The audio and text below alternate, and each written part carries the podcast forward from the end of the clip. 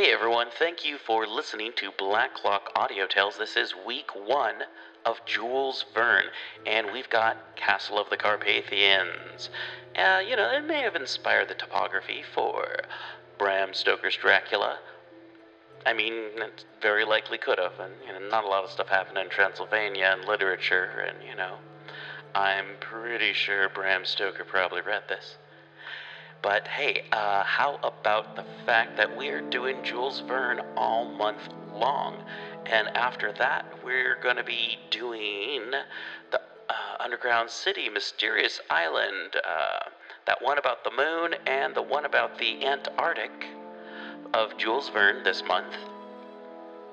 We're probably going to have some experts on the show talking about Jules Verne and talking about Jules Verne's influence on literature and fiction and science fiction for sure.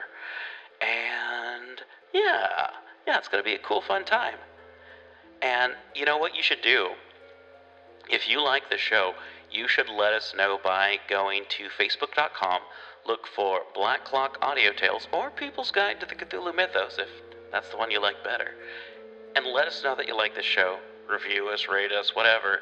Let people know that we're out there. Share us. Tell people about it. Be like, you know what? The announcer guy kind of sucks, but if you skip ahead, probably about like, I don't know, I'm guessing about three minutes, you'll get to the story and you can start listening to it.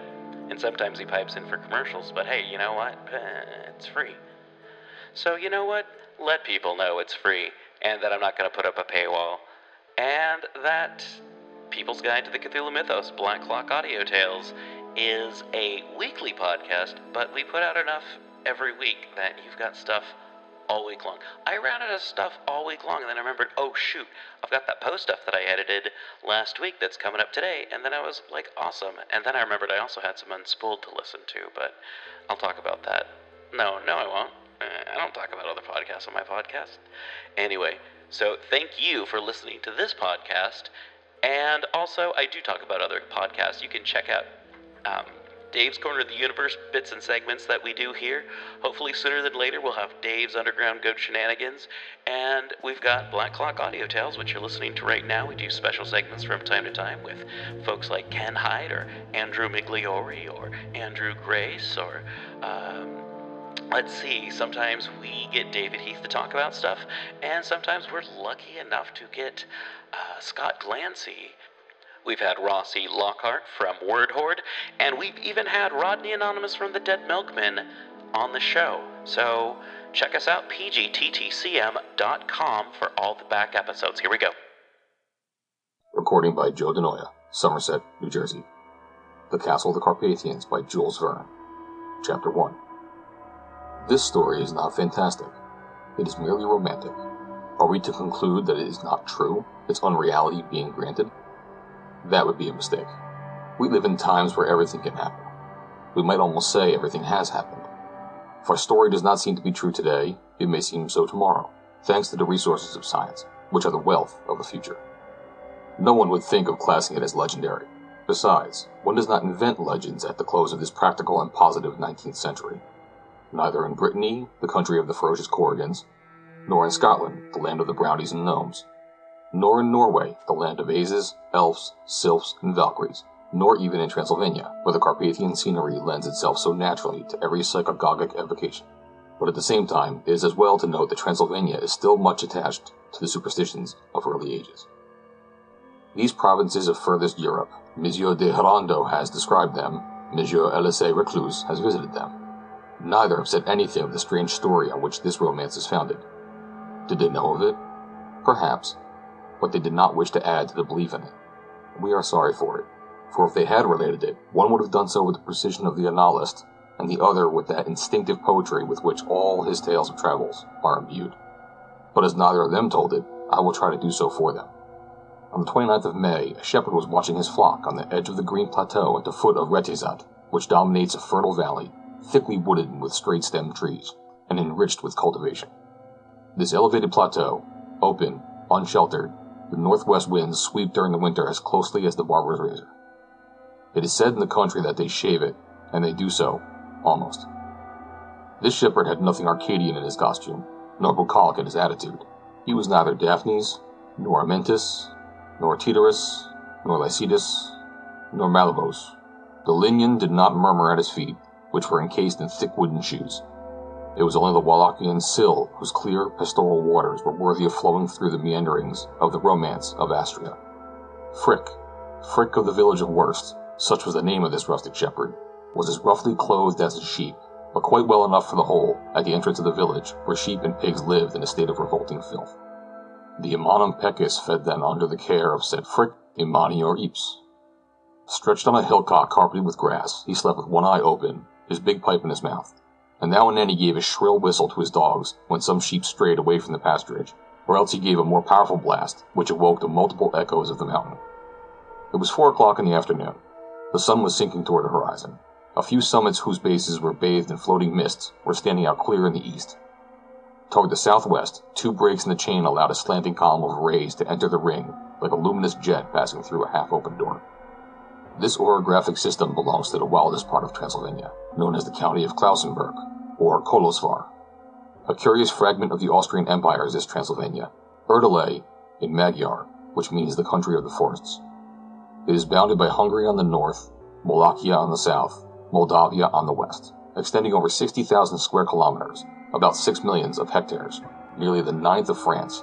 It is a kind of Switzerland, but half as large again, and no more populous with its tablelands under cultivation, its luxuriant pasturages, its capriciously carved valleys, its frowning summits, Transylvania, streaked by the plutonic ramifications of the Carpathians, is furrowed by numerous watercourses flowing to swell the Theiss and the superb Danube, the iron gates of which, a few miles to the south, close the defile of the Balkan chain on the frontier of Hungary and the Ottoman Empire. Such is the ancient country of Dacia, conquered by Trajan in the first century of the Christian era. The independence it enjoyed under Jean Zápolyi and his successors up to 1699 ended with Leopold I, who annexed it to Austria. But such was its political constitution that it remained the common abode of the races which elbow each other but never mingle. Wallachians or Rumans, Hungarians, Tsiganes, Szeklers of Moldavia origin, and also Saxons, whose time and circumstances will end by Magyarizing to the advantage of Transylvanian unity. To which of these types did the shepherd Frick belong? Was he a degenerate descendant of the ancient Dacians?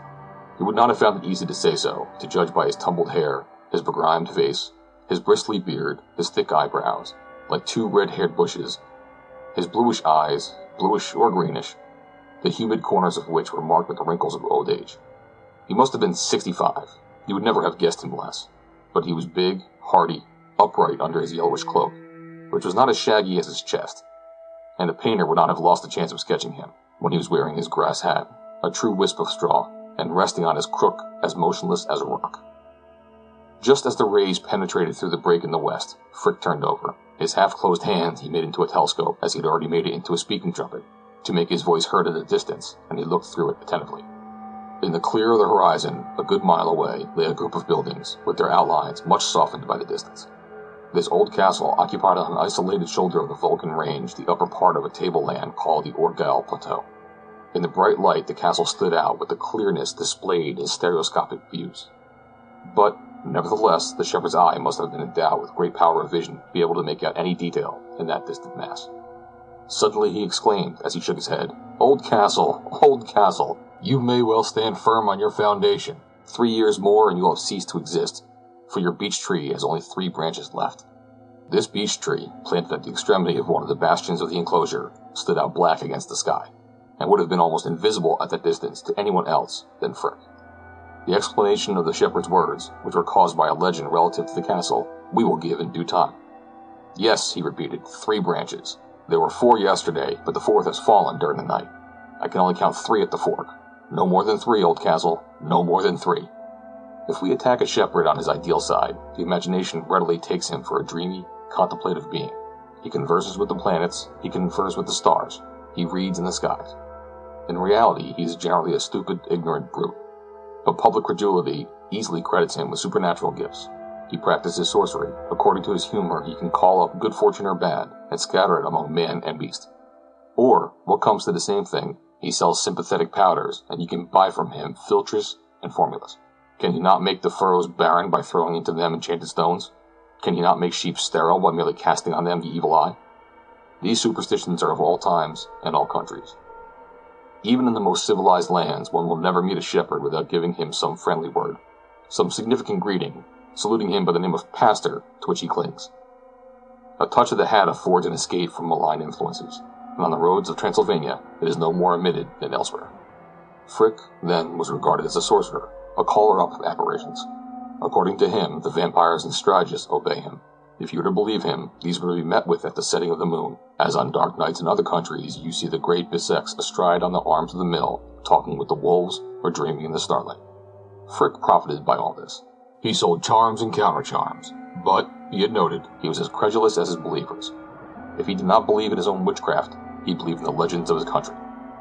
There is nothing surprising, therefore, in his prophecy regarding the approaching disappearance of the old castle, now that the beech was reduced to three branches, Orin is at once setting out to bear the news to Werst. After mustering his flock by bellowing loudly through a long trumpet of white wood, he took the road to the village. His dogs followed him, hurrying on the sheep as they did so. Two mongrel demi-griffins, snarling and ferocious, who seemed fitter to eat the sheep than to guard them. He had a hundred rams and ewes, a dozen yearlings, the rest three and four years old. The flock belonged to the judge of Werst, the Biro Coltz, who paid the commune a large sum for pasturage, and who thought a good deal of his shepherd Frick, knowing him to be a skilful shearer and well acquainted with the treatment of such maladies as thrush, giddiness, fluke, rot, foot rot, and other cattle ailments. The flock moved in a compact mass, the bellwether at the head making the bell heard above the bleating.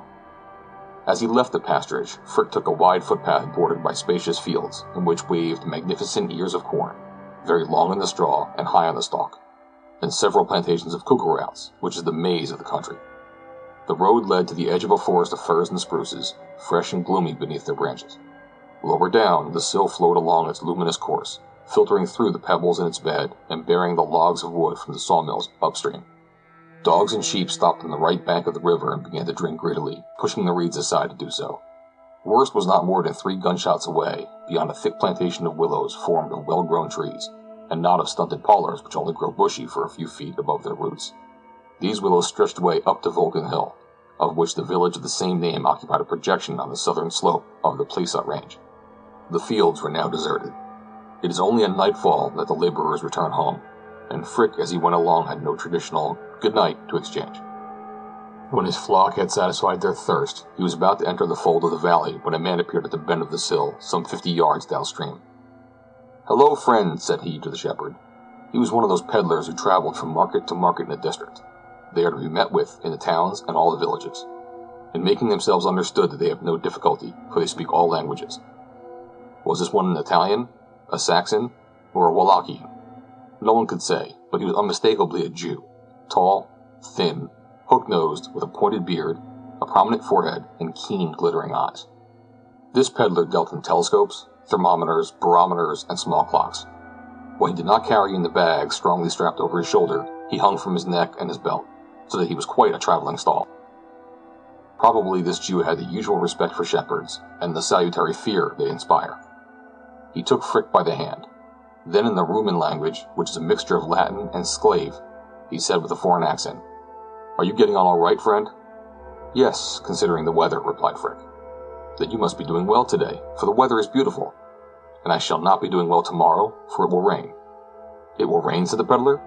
Then it rains without clouds in your country. The clouds will come tonight, and from yonder, the bad side of the mountain. How do you know that? By the wool of my sheep, which is harsh and dry as tanned leather then it will be all the worse for those who are on a long journey, and all the better for those who stay near home. Then you have a home, shepherd?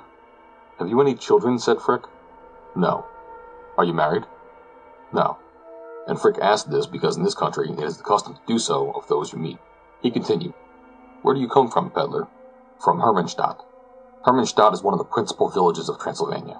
On leaving it, you find the valley of the Hungarian Sill, which flows down to the town of Petrozini. And you are going?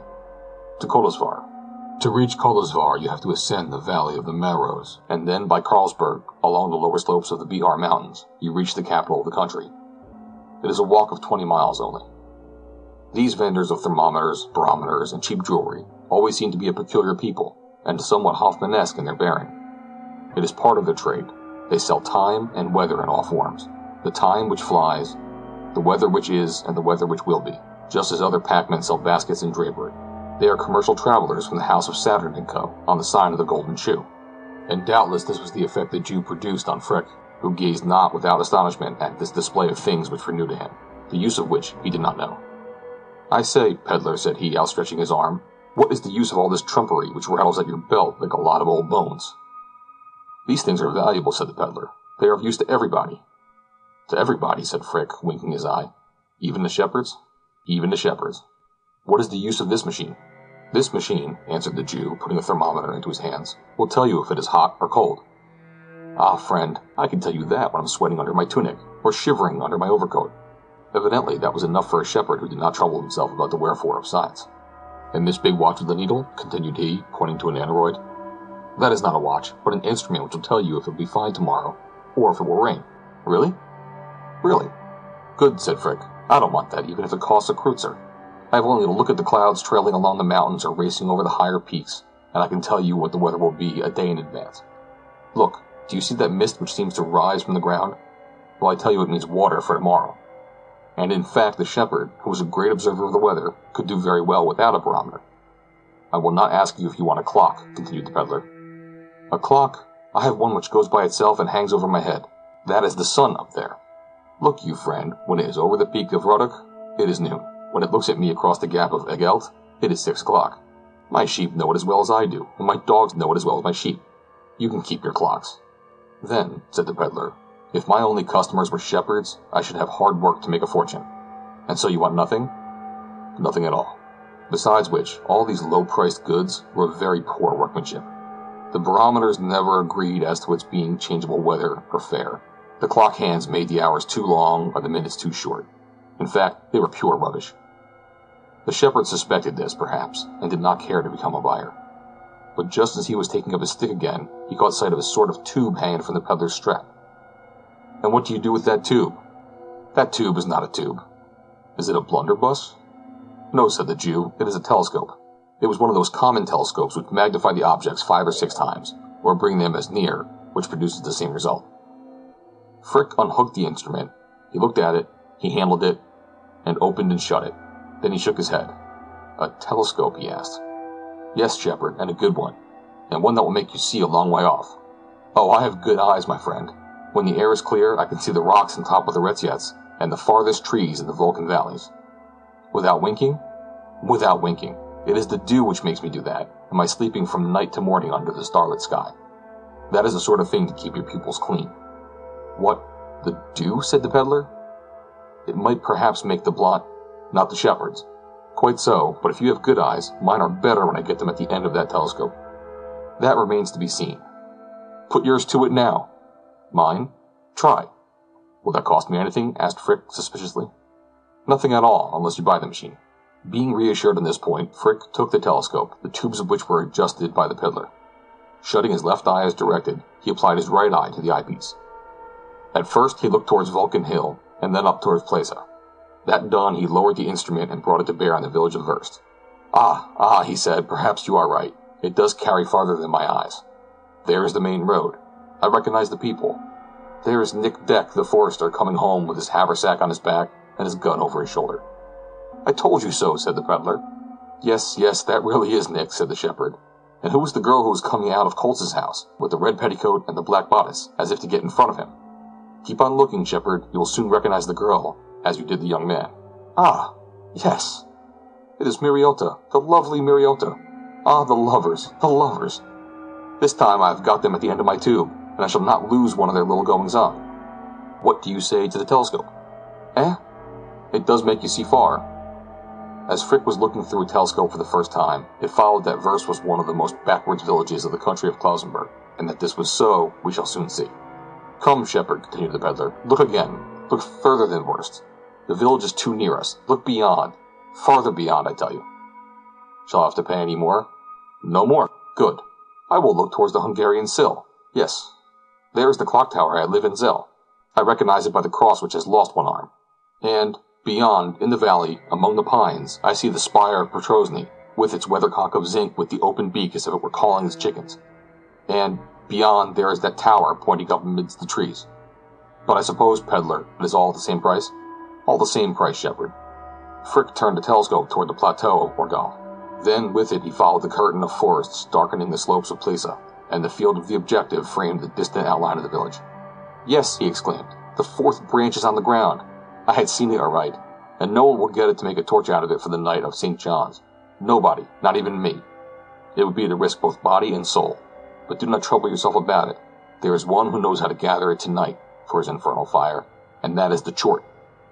The Chort being the devil when he is invoked in the language of the country. Perhaps the Jew might have demanded an explanation of these incomprehensible words, as he was not a native of the village of Werst or its environs, had not Frick exclaimed in a voice of terror mingled with surprise. What is that mist escaping from the dungeon? Is it a mist? No. One would say it was a smoke. It is not possible. For hundreds and hundreds of years, no smoke had come from the chimney of the castle. If you see a smoke over there, shepherd, there is a smoke. No, peddler, no, it is the glass of your machine which is misty. Clean it. And when I have cleaned it, Frick shifted the telescope, and having rubbed the glasses, he replaced it at his eye. It was undoubtedly a smoke streaming from the upper part of the dungeon. It mounted high in the air and mingled with the highest vapors. Frick remained motionless and silent. All his attention was concentrated on the castle, from which the rising shadow began to touch the level of the plateau of Orgal. Suddenly he lowered the telescope, and thrusting his hand into the pouch he wore under his frock, he said, how much do you want for your tube? A florin and a half, said the peddler. And he would have sold the telescope for a florin if Frick had shown any desire to bargain for it. But the shepherd said not a word. Evidently under the influence of an astonishment as sudden as it was inexplicable, he plunged his hand to the bottom of his wallet and drew out the money. Are you buying the telescope for yourself? asked Peddler. No, for my master. And he will pay you back? Yes, the two florins it cost me. What? The two florins? Eh, certainly, that and no less. Good evening, my friend. Good evening, shepherd. And Frick, whistling his dogs and urging on his flock, struck off rapidly in the direction of Werst. The Jew, looking at him as he went, shook his head as if he had been doing a trade with a madman. If I had known that, he murmured, I should have charged him more for the telescope. Then he adjusted his burden of his belt and shoulders and resumed his journey to Karlsburg along the right bank of the Sill. Where did he go? It matters little. He passed out of the story. We shall meet with him no more. End of chapter 1. According by Joe DeNoia, Somerset, New Jersey. Chapter 2. It matters not whether we are dealing with native rocks piled up by natural means in distant geological epochs, or with constructions due to the hand of man over which the breadth of time has passed. The effect is much the same when viewed from a few miles off. Unworked stone and worked stone may easily be confounded.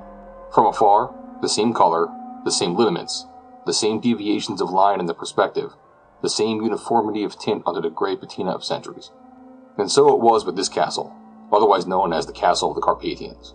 To distinguish the indefinite outlines of this structure on the plateau of Orgal, which crowns the left of Vulcan Hill, was impossible. It did not stand out in relief from the background of mountains. What might have been taken as a dungeon was only a stony mound. What might be supposed to be a curtain with its battlements might be only a rocky crest. The mass was vague, floating, uncertain. And in the opinion of many tourists, the castle of the Carpathians existed only in the imagination of the country people. Evidently, the simplest means of assuring yourself as to its existence would have been to have bargained with a guide from Vulcan or Werst, to have gone up the valley, scaled the ridge, and visited the buildings. But a guide would have been as difficult to find as the road leading to the castle. In the valley of both sills, no one would have agreed to be guide to a traveler, for no matter what remuneration, to the castle of the Carpathians. What they would have seen of this ancient habitation in the field of a telescope more powerful and better focused than the trumpery thing bought by the shepherd Frick on account of his master Coltz was this. Some 800 or 900 feet in the rear of Vulcan Hill lay a gray enclosure, covered with the mass of wall plants, and extending for from 400 to 500 feet along the irregularities of the plateau. At each end were two angular bastions, in the right of which grew the famous beech, close by the slender watchtower or lookout of the pointed roof. On the left, a few patches of wall, strengthened by flying buttresses, supporting the tower of the chapel, the cracked bell of which was often sounded in high winds to the great alarm of the district. In the midst, crowned by its crenellated platform, a heavy, formidable dungeon, with three rows of leaded windows, the first story of which was surrounded by a circular terrace. On the platform, a long metal spire, ornamented with feudal virelai, or weathercock, stationary with rust, which a last puff of the northwest wind had set pointing to the southeast. As to what was contained in this enclosure, if there was any habitable building within, if a drawbridge or a postern gave admittance to it, had been unknown for a number of years. In fact, although the castle of the Carpathians was in better preservation than it seemed to be, an infectious terror, doubled by superstition, protected it as much as it had formerly been by its basilisks, its grasshoppers, its bombards, its culverins, its thunderers, and other engines of medieval artillery. But nevertheless, the castle of the Carpathians was well worth visiting by tourists and antiquarians. Its situation on the crest of the Orgal Plateau was exceptionally fine. From the upper platform of the keep, or dungeon, the view extended to the farthest point of the mountains. In the rear undulated the lofty chain, so capriciously spurred, which serves as the frontier of Wallachia. In front lay the sinuous defile of the Vulcan, the only practical route between the frontier provinces.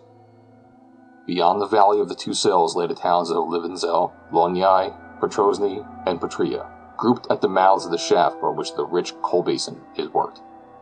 In the distance lay an admirable series of ridges, wooden to their bases, green on their flanks, barren on their summits, commanded by the rugged peaks of Retyazat and Perrin. Far away beyond the valley of Hatzeg and the course of the Maros appeared the distant mist-clad outlines of the Alps of central Transylvania. Hereabouts the depression of the ground formerly formed a lake into which the two sills flowed before they found a passage through the chain. Nowadays, this depression is a coalfield, with its advantages and inconveniences. The tall brick chimneys rise amid the poplars, pines, and beeches, and black fumes poison the air which once was saturated with the perfumes of fruit trees and flowers. But at the time of our story, although industry was holding the mining district under its iron hand, nothing had been lost of the country's wild character, which was its by nature. The castle of the Carpathians dated from the 12th or 13th century. In those days, under the rule of the chiefs or voivodes, monasteries, churches, palaces, castles were fortified with as much care as the towns and villages. Lords and peasants had to secure themselves against aggressions of all kind. This state of affairs explains why the old fortifications of the castle, its bastions and its keep, gave it the appearance of a feudal building. What architect would have built on this plateau, at this height? We know not, and the bold builder is unknown unless it was the Rumen Manoli, so gloriously sung of in Wallachian legend, and who built the Curte de Argis, the celebrated castle of Rudolph the Black. Whatever doubts there may be as to the architect, there were none as to the family who owned the castle. The barons of Gortz had been lords of the country from time immemorial. They were mixed up in all the wars which ensanguined the Transylvanian fields. They fought against the Hungarians, the Saxons, the Szeklers. Their name figures in the cantices and doinas, in which is perpetuated the memory of these disastrous times. For their motto, they had the famous Wallachian proverb, Dape muerte, give unto death, and they gave. They poured out their blood for the cause of independence, the blood which came to them from their Romans, their ancestors. As we know, all their efforts of devoutness and sacrifice ended only in reducing the descendants of this valiant race to the most unworthy oppression. It no longer exists politically. Three heels have crushed it. But these Wallachians of Transylvania have not despaired of shaking off the yoke. The future belongs to them, and it is with unshakable confidence that they repeat these words, in which are concentrated all their aspirations. Roman no pere. The Roman does not know how to perish. Toward the middle of the 19th century, the last representative of the Lords of Gortz was Baron Rodolph. Born at the castle of the Carpathians, he had seen the family die away around him in the early years of his youth. When he was 22 years old, he found himself alone in the world. His people had fallen off year by year, like the branches of the old beech tree with which popular superstition associated the very existence of the castle. Without relatives, we might even say without friends, what could Baron Rodolph do to occupy the leisure of this monotonous solitude that death had made around him? What were his tastes, his instincts, his aptitudes? It would not have been easy to discover any, beyond an irresistible passion for music, particularly for the singing of the great artists of the period. And so, after having entrusted the castle, then much dilapidated, to the care of a few old servants, he one day disappeared.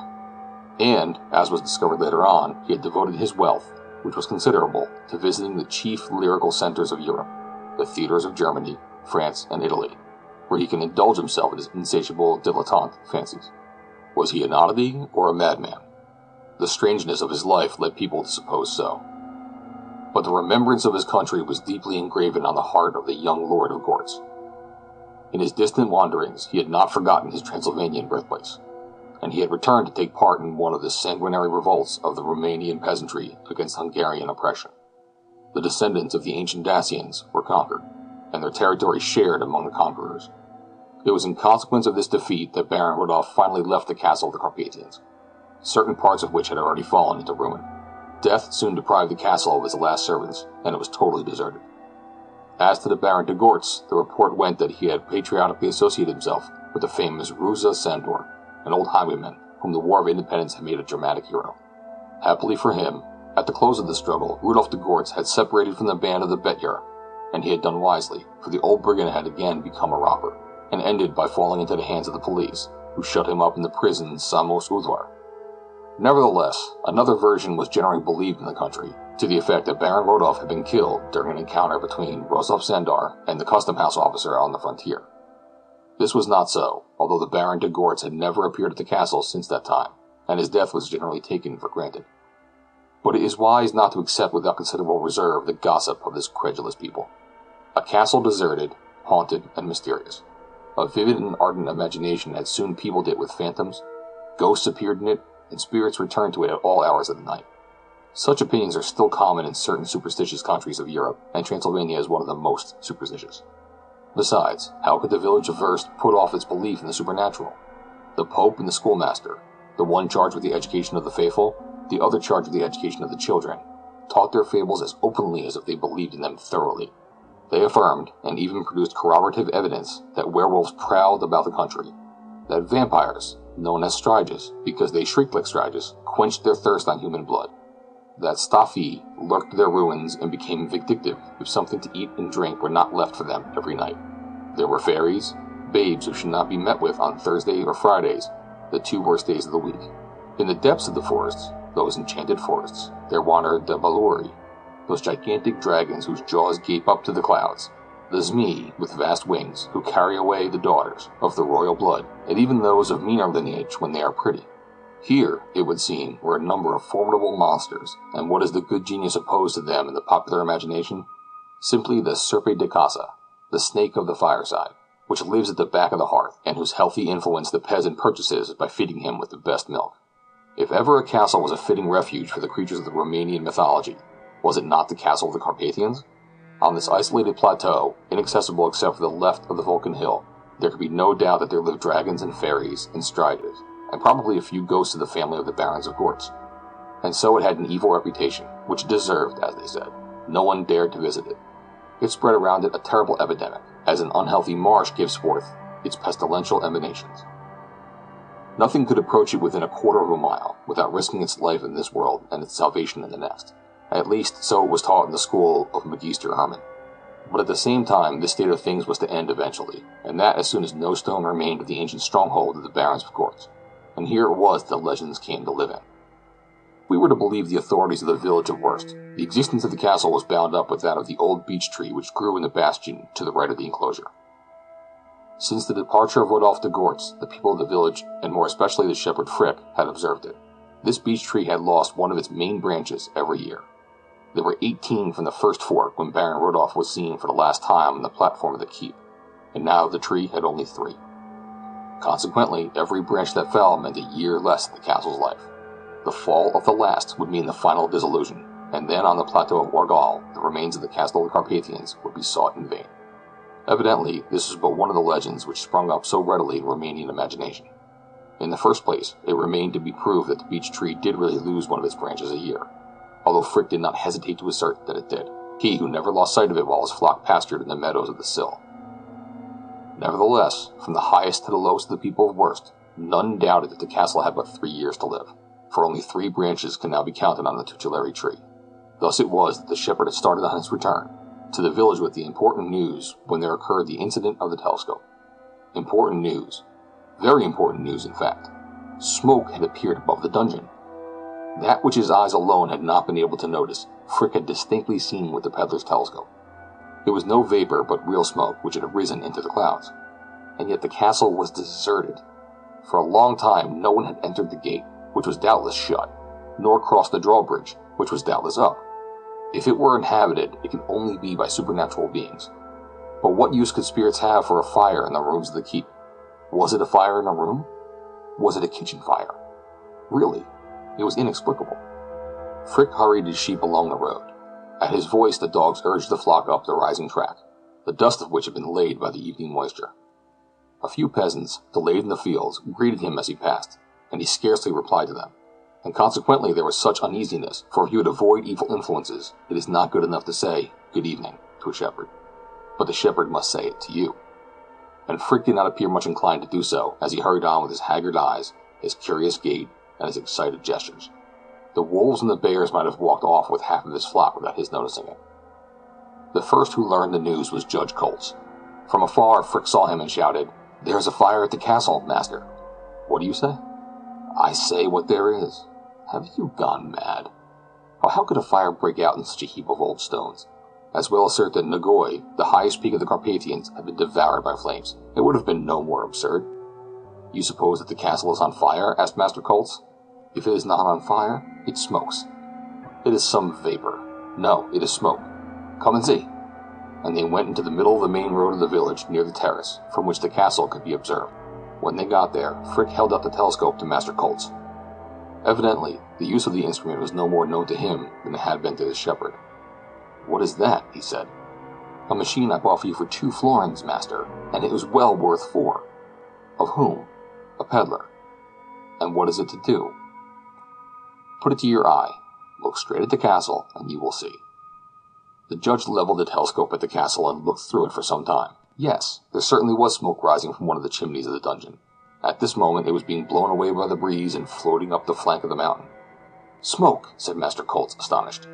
But now he and Frick had been joined by Mariota and the forester, Nick Deck, who had been indoors for some time. What is the use of this? asked the young man, taking the telescope. To see with the far off, said the shepherd. Are you joking? Joking? Hardly an hour ago I saw you coming down the road into Werst. You and he did not finish his sentence. Mariota had blushed and lowered her pretty eyes. After all, there was no harm in an honest young girl going to meet her betrothed. Both of them took the famous telescope and looked through it at the castle. Meanwhile, half a dozen neighbors had arrived in the terrace, and, after many questions as to what it all meant, took a look through the telescope in turn. A smoke, a smoke at the castle, said one. Perhaps the lightning has struck the dungeon, said another. Has there been any thunder? asked Master Koltz, addressing Frick. Not a sound for a week, said the shepherd, and the good folks could not have been more startled if a crater had opened up on the summit of Retezat to give passage to the subterranean vapors. End of chapter 2. Chapter 3 The village of Werst is of so little importance that most maps do not indicate its position. In administrative rank, it is even below its neighbor called Vulcan, from the name of that portion of the Plaza range on which both are picturesquely situated. At the present time, when the opening of the coalfields had increased the importance of the towns of Petrosny, Livadzel, and others, a few miles off, neither Vulcan nor Werst had received the least advantage from their proximity to a great industrial center. What the villages were 50 years ago, what they will doubtless be half a century hence, they are still. And accordingly to Elisée Reclus, a good half of the Vulcan population consists of people engaged in watching the frontier, custom house officers, gendarmes, revenue officers, and quarantine attendants. Omit the gendarmes and the revenue officers and a large population of agriculturalists, and you will have the population of Werst, consisting of a few hundred inhabitants. It is a street, this village, nothing but a wide street, the uphill nature of which makes the ascent and descent laboriously enough along the road. It serves as a natural thoroughfare between a Wallachian and Transylvanian frontier. Through it pass the cattle and sheep and pigs, the dealers in fresh provisions, fruits, and cereals, the few travelers who venture through the defile instead of taking the Kolosvar and Maros Valley railways. Nature has assuredly generously endowed the district between the mountains of Bihar, Retezat, and Paring. Rich in the fertility of its soil, it is also rich in its underground wealth. There are salt mines at Thorda with an annual output of more than 20,000 tons. Mount Parajd, measuring 7 kilometers in circumference at its dome, is entirely formed of chloride of sodium. The mines of Tarotsko yield lead, galena, mercury, and especially iron, the beds of which were worked in the 10th century. At Vedya Hunyad are mines whose products can be turned into steel of superior quality. There are coal mines easily worked in the upper strata of the lacustrine valleys of the districts of Hatieg, Livadzel, and Petrosny, a vast deposit estimated to contain 250 million tons. And finally, there are gold mines at Offenbanya, at Topinfalba, the region of the gold seekers where thousands of primitive mills are working the sands of Verespatak, the Transylvanian Pactolus, and exporting every year about 2 million francs worth of the precious metal. Here is a district that would seem to be greatly favored by nature, and yet its wealth is of very little profit to its population.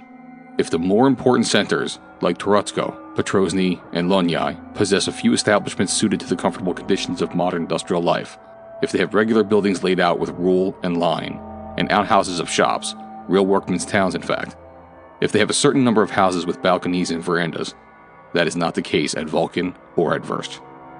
Some 60 houses, irregularly clustered along the only street, capped with a fanciful roof, the ridge overhanging the mud wall, the front toward the garden, an attic with a skylight as a top story, a dilapidated barn as an annex, a stable all awry, covered with straw, here and there a well surmounted by a beam from which hangs a bucket, two or three ponds which run over during a storm, streams of which the tortuous ruts indicated the course.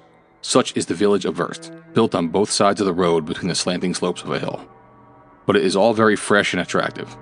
There are flowers at the doors and windows, curtains of verdure screening the walls, plants in disorder mingling with the old gold of the thatch, poplars, elms, beeches, pines, maples climbing above the houses as high as they can. Beyond are the zigzagging flanks of the hills, and in the background, the tops of the mountains, blue in the distance and mingling their blue with the sky. Neither German nor Hungarian is spoken at Werst, nor in any of this part of Transylvania. These people speak Romanian, even the gypsies do so, of whom a few families are established rather than camped in the different villages of the country. These strangers adopt the language of the country as they adopt the religion. Those of Werst form a sort of little clan under the authority of the voivode, with their huts, their barakas with pointed roofs, their legions of children, so different in their manners and regularity of their life from those of their congeners who wander about Europe. They even belong to the Greek Church, and conform to the religion of the Christians among whom they have settled. As religious head, Werst has a pope, who resides at Vulcan and superintends the two villages, which are only half a mile apart. Civilization is like air or water. Wherever there is a passage, be it only a fissure, it will penetrate and modify the conditions of the country. But it must be admitted that no fissure has yet been found through this southern portion of the Carpathians. Vulcan, as Elisée Reclus says, is the last post of civilization in the valley of the Wallachian Sill, and we need not be astonished at Werst being one of the most backward villages on the country of Kosovar. And how can it be otherwise in these places where everyone is born and lives and dies without ever leaving them? But perhaps you will say there is a schoolmaster and a judge at Werst? Yes, without doubt. But Magister Hermod was only able to teach what he knew that is, to read a little, to write a little, to reckon a little. His personal instruction did not go beyond that. Of science, history, geography, literature, he knew nothing beyond the popular songs and legends of the surrounding country. In that respect, his memory was richly stored. He was strong in manners of romance, and the few scholars of the village gained great profit from his lessons. As to the judge, we may as well say something concerning the chief magistrate of Werst. The Biro, Master Koltz, was a little man, of from 55 to 60 years old, a Romanian by birth, his hair close cut and gray, his mustache still black, his eyes more gentle than fiery. Solidly built like a mountaineer, he wore the large felt hat on his head, the high belt with ornamental buckle around his waist, the sleeveless vest, and the short baggy breeches tucked into his high leather boots.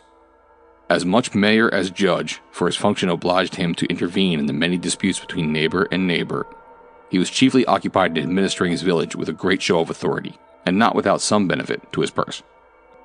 In fact, all transactions, purchases, or sales were subject to a tax for his benefit, to say nothing of the tolls with which travelers for pleasure or trade filled his pocket. This lucrative position kept Master Koltz in easy circumstances.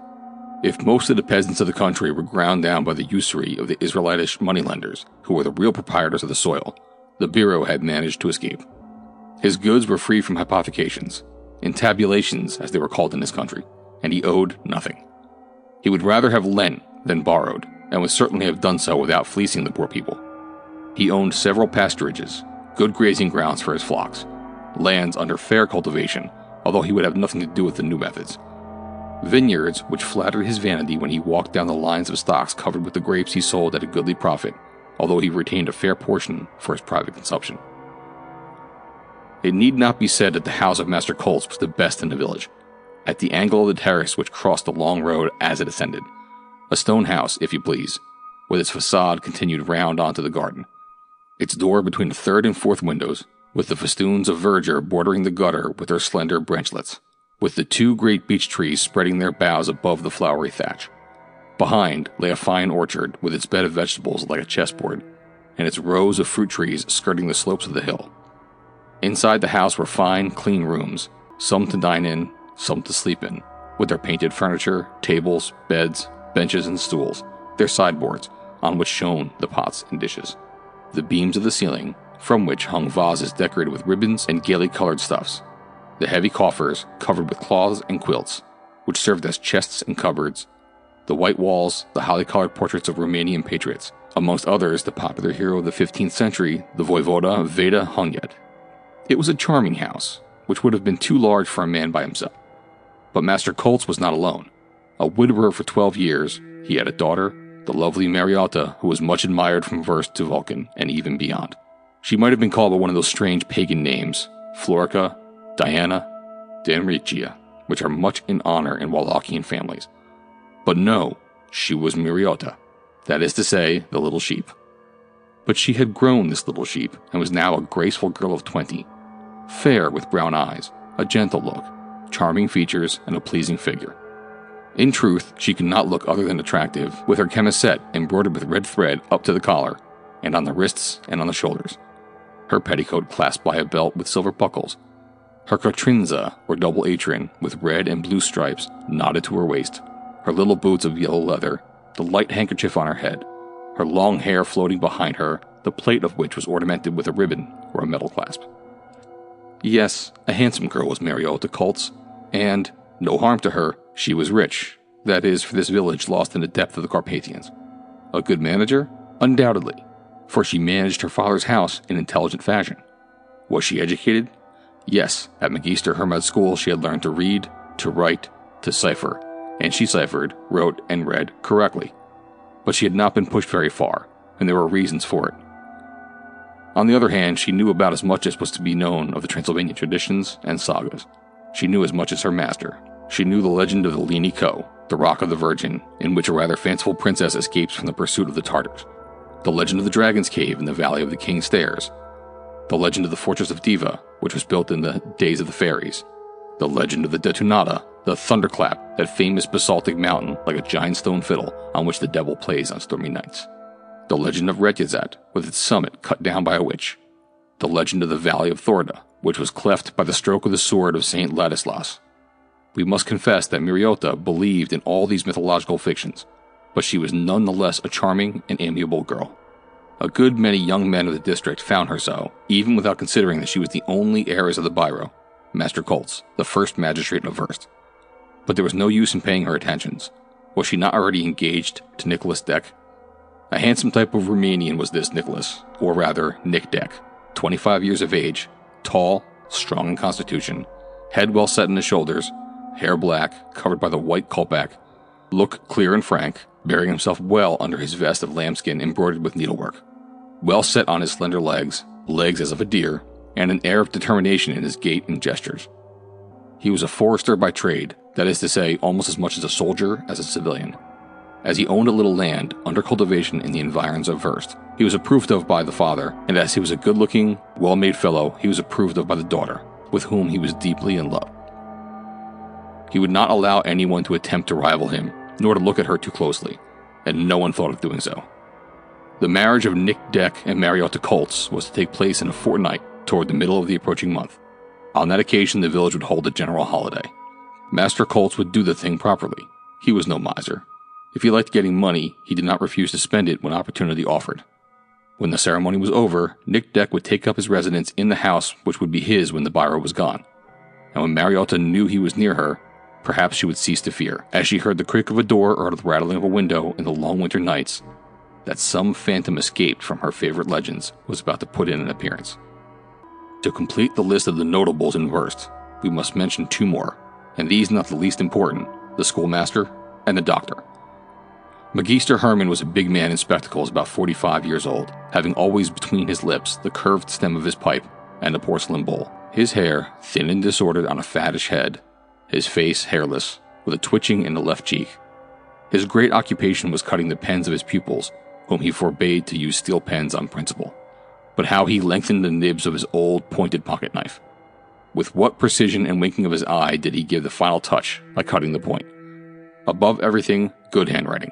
To that, all his efforts were directed. It was to that that a schoolmaster, careful of his mission, should urge his pupils. Instruction was of secondary importance, and we know what Magister Hermod taught and what the generations of boys and girls learnt on the benches of his school. And now for the turn of Dr. Patak. What? A doctor at Werst? And yet the village still believed in the supernatural? Yes, but we might as well be clear as to the title borne by Dr. Patak, as we had to be that regarding that borne by Judge Koltz. Patak was a little man with a prominent corporation, short and fat, aged about 45, ostensibly acting as medical advisor in Werst and his neighborhood. With his imperturbable self confidence, his deafening loquacity, he inspired no less confidence than the shepherd Frick, and that is to say, little.